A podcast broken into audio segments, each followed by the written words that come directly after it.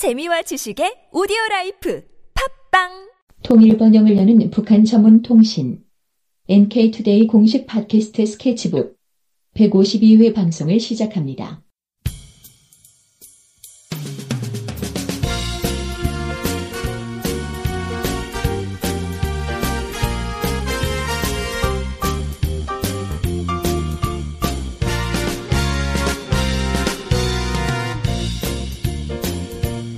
안녕하세요. 이동훈 기자입니다. 안녕하세요. 문경환 기자입니다. 북한이 최근에 친환경 에너지 이런 것들에 대해서 상당히 강조하고 뭐 많이 개발을 하고 있잖아요. 네.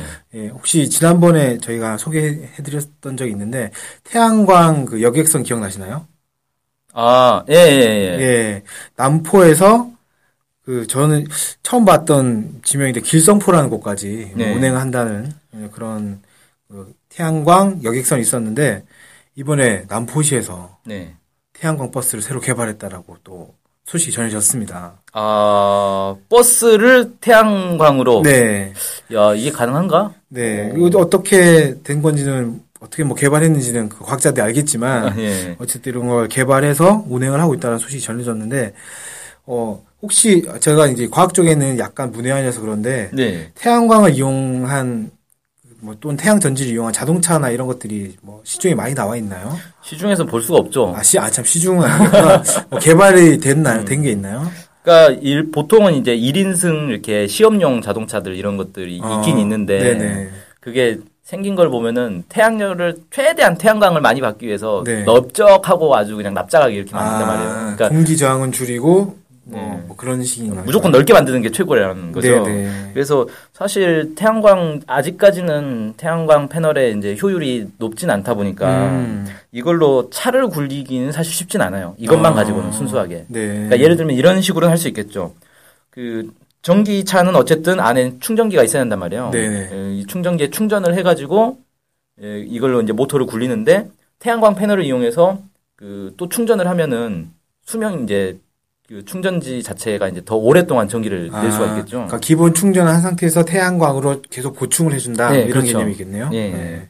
아마 뭐- 북한에서도 그렇게 하지 않을까. 태양광만으로 하기에는 사실 쉽지는 않거든요, 이게. 어, 저는 뭐 그것까지는 모르겠습니다. 일단은 뭐 개발했다고 하길래 이제 소개를 좀 해드리려고 하고요. 네. 북한에서 밝힌 거는 이렇습니다.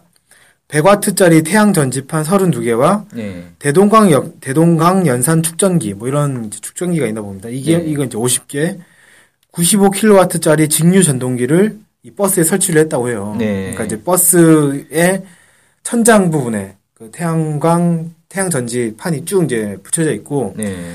짐칸 같은 곳에 이 축전기라든지 이런 것들이 막 음. 들어가 있다고 합니다. 네. 이런 예. 이게 이 정도면은 속도가 날려나 하, 참 네. 쉽지 않을 것 같은데. 어, 일단은 뭐 직접 눈으로 확인을 해보지 않았으니까 측정해 제가 직접 해본 건 아니니까 북한에서 네. 발표한 걸 일단 소개를 해드려야 될 것 같고 네. 북한에서는 이렇게 얘기를 하고 있습니다. 이 버스가 약 800km 정도 거리를 운행을 했는데 네.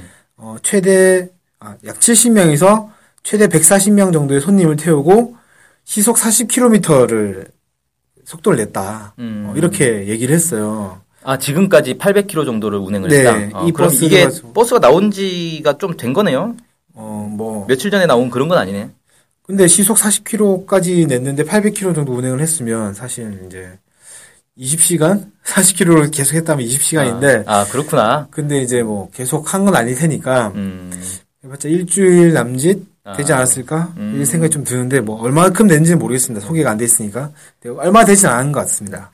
어쨌든 시속 40km 정도 나온다는 거는 이게 무슨 고속버스나 이런 건 아니고 마을버스 같은 네. 그런 개념으로 보면 되겠네요. 네, 제가 가끔씩 이용하는 저희 집에서 지하철역까지 왔다 갔다 하는 마을버스 타면은 시속 40km 이상 잘 안 안 밟거든요. 네, 그런 데는 이용할 수 있지 않겠는가. 만약 이게 사실이라면 예. 그런 생각은 좀 들었어요. 한국에도 사실 전기 버스가 있긴 있어요. 네. 그러니까 그건 이제 태양광 버스는 아니고 그냥 전기 버스. 아, 충전해 가지고 전기만 쓰는. 쓰는. 네. 네. 그게 이제 저기 서울 시내 가면은 남산에 오르는 버스들이 있거든요. 네네. 그 버스들이 이제 전기 버스더라고요. 음. 음. 타봤는데 소리가 일단 그 엔진 소리가 좀 다르죠. 아. 모터 돌아가는 윙 하는 소리가 이제 나는 좀 특이합니다. 아, 부르릉이 아니라 윙 소리가 나는군요. 아, 그렇죠. 아, 북한의 정, 그 태양광 버스는 어떤 소리가 날지 참 궁금해지는데 네. 어, 직접 들어서 확인하기는 좀 어려울 것, 어려울 것 같습니다. 네. 아까 이제 소개해드렸던 어, 태양광 여객선 같은 경우에는 80명을 태울 수 있는 그런 음. 여객선이었는데 이건 140명까지 손님 태운다니까 버스가 더 낫네. 뭐 모르겠습니다. 음. 물의 저항이 더 커가지고 뭐 배가 더 많이 전기차 먹을 건 먹는 건지 아니면 뭐 이제 일단 버스 속도가 더 나니까 버스가 다 잡- 잡아먹는 건지는 잘 모르겠는데 여객선 자체가 작으니까 음. 수용 인원이 작은 거겠죠. 네. 어쨌든 이런 걸 이제 개발했다라는 게 또 상당히 또 주목해 볼 만한 소식이 아닌가. 그 며칠 전에 저희가 그 수영장 소개해드렸잖아요. 아, 예, 태양열로 태양열로 어, 한다라고 하는데 이런 식으로 자꾸 계속 이제 친환경 에너지를 이용해서 또뭐 이런 그 에너지 문제를 해결하려고 하는 것 같아요 북한이 음, 최근에도 이런 걸 계속 강조를 하고 있는데 예. 실제 북한이 2011년 8월 달에 환경보호법이라는 것을 이제 만들었다고 합니다. 여기서 재생에너지의 개발과 이용, 환경인증제 실시, 재자원화 기술 도입 이런 것들을 추가를 했는데, 그러니까 뭐 에너지가 부족해서 에너지 문제를 해결하는 것도 있겠지만 환경적인 어- 그런 고려를 음. 가지고 이런 것들도 꾸준히 개발하고 있지 않은가 이런 생각이 좀 들었어요. 재자원화라는 거 아마 재활용을 얘기하는 거 같긴. 하네요. 예. 네. 그러면 이제 사실 이런 이제 재생 에너지는 보통 이제 태양도 있지만 뭐 풍력도 있고 뭐 지열도 있고 뭐 네. 이런 것들 어, 많이 만들겠군요. 네. 그 실제로 그 북한의 광명 레드 태양 전지 공장, 레드라고 하면 잘 모르시는데 LED입니다. LED를 네, 네. 레드라고 북한에서는 그렇게 읽는데 스펠링대로 읽어버리는군요. 광명 레드 태양 전지 공장 같은 경우에는 공장의 풍력 발전기와 태양 전지를 결합한 가로등이 있어요. 가로등을 그 전원을 태양 전지판이랑 풍력 그 발전기 이걸 가지고 조명 시설을 만들었다고 하- 하고요. 네. 그리고 태양열을 이용해서 목욕탕과 식당에 필요한 온수 이런 네. 것들을 공급을 하고 있다고 합니다. 음, 그리고 태양 전지판 또 옥상에 좀 만들어 그 세워놨는데 여기서 네. 얻은 전기로 공장 내부의 조명 이런 것에 활용을 하고 있다고 합니다. 음, 이런 것이 소개가 됐고 그다음에 위성과학자 주택지구, 연풍과학자 휴양소 이런 데가 최근에 만들어졌잖아요. 예. 이런 건물도 친환경 에너지, 재생 에너지 이용한 녹색 건축물, 북에서는 음. 녹색 건축물이라고 하더라고요. 어. 이명박 대통령이 생각나는데 녹색 성장? 네, 그런 걸 비슷한 것 같습니다. 네. 그러니까 여기는 이제 지열이라든지 태양열 이런 것들을 이용했다고 합니다. 음, 그리고 과학기술 전당이 이제 최근에 11월 3일 날 완공됐다라고 이렇게 발표가 됐는데 예. 여기도 어, 조명과 냉난방에 태양열과 지열을 이용했다고 해요. 음, 그러니까 이런 식으로 녹색 건물이나 이런 것들을 많이 만들어서 북한에서 녹색 건축이라는 것을 이제 강조를 하면서 이 친환경적으로 건, 건축물을 만들고 있다 이렇게 보면 될 것 같고요. 음, 풍력 발전소 같은 경우에도 상당히 꾸준히 만들고 있습니다. 음. 대표적인 곳으로 강원도 세포 등판 뭐 아실 것 같은데 네. 세포 등판과 황해도 그 서해안 쪽에 이 풍력 발전기를 설치를 해서 계속 발전기를 돌리고 있다고 합니다. 그리고 이 발전기는 자체적으로 만들고 있는데 대한중기계 연합기업소, 김책공업종합대학 이런 데서 이 풍력 발전용 터빈을 개발하고 생산을 하고 있다고 해요. 음, 예. 네. 어, 그래서 최근에는 원래 북한에서 0.3kW에서 1kW 정도 뭐 이런 것들이 주로 만들어졌는데 풍력 최- 발전소가 네, 풍력 발전기가 그렇게 네. 만들어졌는데 최근에는 10kW의 전력을 생산할 수 있는 풍력 발전기를 생산해서 어, 가동을 하고 있다. 우와. 이런 기사도 나왔습니다. 갑자기 10배로 뛰었네. 근데 이게 10kW짜리가 예전에도 있긴 있었는데 아마 더 본격적으로 생산했다 이런 뜻인 것 같아요. 예. 네. 그리고 9월 달에 평양 가을철 국제 상품 박람회가 있었는데 여기서도 태양 열판이라든지 아니면 태양열, 풍력, 지열을 이용한 녹색형 살립집 형성 설계 말이 좀 어려운데 그러니까 설계할 때 이미 이런 친환경적으로 설계하는 이런 것 들을 개발해서 어, 상품으로 출품을 했다 이런 얘기들도 들려오고 있습니다. 음. 그러니까 북- 한마디로 얘기하면 북한이 꾸준하게 이 재생 에너지 또 뭐 녹색 에너지 이런 것들과 관련해서 꾸준히 개발하고 실제 가동하고 있다. 예. 어, 이렇게 보시면 될 것 같습니다. 이런 걸 하려면 사실 좀 투자를 해야 되잖아요. 네. 기존에 있던 걸 쓰는 게 아니라 새롭게 개발을 해야 되니까 돈도 좀 많이 들고 연구하려면 뭔가 투자가 있어야 될 건데 이건 정부에서 이제 이렇게 국- 국책적으로 국책 사업으로 이렇게 투자를 하는 거죠. 네.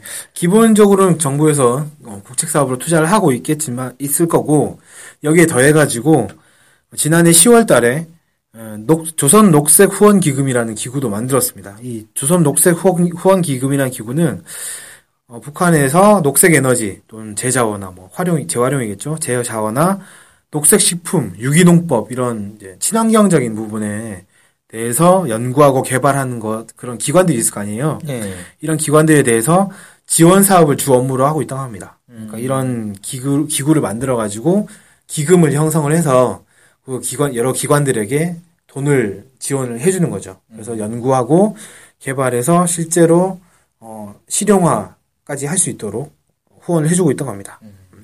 그러니까 녹색 후원 기금. 네, 친환경을 그냥 녹색이라고 더 표현하는군요. 네, 딱 그렇게 표현하는 것 같아요. 네, 녹색 성장 네. 잘해야죠. 그래서 이런 이제 추세로 볼 때 북한 앞으로도 계속 이 녹색 에너지 개발이라든지 뭐 친환경 에너지 개발 이런 쪽으로 힘을 실을 것 같고요. 계속 이런 류의 기사들이 계속 나오지 않을까 이렇게 좀 조심스럽게 전망을 해볼 수 있을 것 같습니다. 네, 좋은 일이네요. 네. 지구를 살리고 북극곰도 살리고. 그리고 자체 살리는. 자체적으로 에너지 문제도 해결하는 거고 네. 상당히 좋은 모습이 아닌가. 음. 네. 이런 거는 우리 한국도 계속 같이 좀잘 힘합쳐서 하면 좋겠다 이런 생각도 들었습니다. 그러게요. 이게 이런 이제 환경 문제, 뭐 친환경, 에너지 이런 것들은 협력을 많이 하면 도움이 서로 도움 많이 줄수 네. 있을 것 같네요. 네, 오늘 그 북한의 남포시에서 태양 에너지로 운행하는 버스를 음, 개발했다라는 소식과 함께 북한의 이런 친환경 음, 재생 에너지와 관련된 정책들에 대해서 살펴봤습니다. 네. 수고하셨습니다. 네, 감사합니다.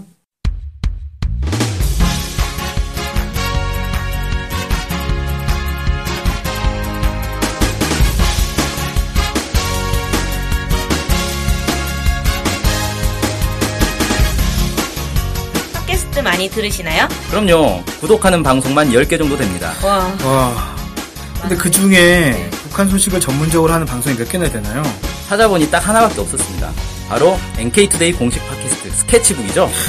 어, 어쨌든 통일을 좀 하려면 그 상대방이 북한을 정확히 알아야 되잖아요. 근데 그런 팟캐스트가 하나밖에 없다니 정말 안타깝네요. 그래서 스케치북을 꼭 들어야 하는 겁니다. 네. 통일을 꿈꾸는 국내 유일 북한 소식 전문 팟캐스트 스케치북 많은 청취 부탁드리겠습니다.